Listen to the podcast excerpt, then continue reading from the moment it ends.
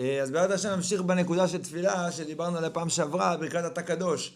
אז דיברנו פעם שעברה על נקודה של המסירות נפש למען ריבונו של עולם, נכונות לחשוב בזמן אתה קדוש, איך אני מוכן לקדש שם שמיים, בצבא, במסיר, עד כדי מסירות נפש, שזה בעיקר מתגלה בצבא, או חס ושלום למשל, לא יודע אם זה חס ושלום, לאיזה זכות, כן, כמו שאומר שולחן ערוך, בתחילת שולחן ערוך, שאדם חייב לעבוד את השם, אפילו אם מלעיגים עליו בעבודת השם, זה גם כן מסירות נפש, שכולם צוחקים עליך ומלעיגים עליך, ואתה עושה את מה שאתה מאמין בו שהוא אמיתי ונכון ו- וצודק, אתה מתפלל ושם ציצית ומניח תפילין ונוטל ידיים, ונמצא במקומות שאולי כולם ככה צוחקים על זה וזה נראה להם מצחיק, אבל אתה מקדש שם שמיים, הולך עם האמת שלך עד כדי בושה.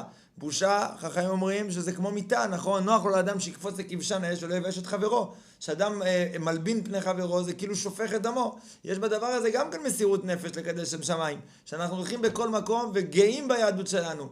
שמים ציצית, הולכים עם, אה, עם לבוש כמו שצריך, תסרוקות כמו שצריך, כיפה כמו שצריך, מקדשים שם שמיים.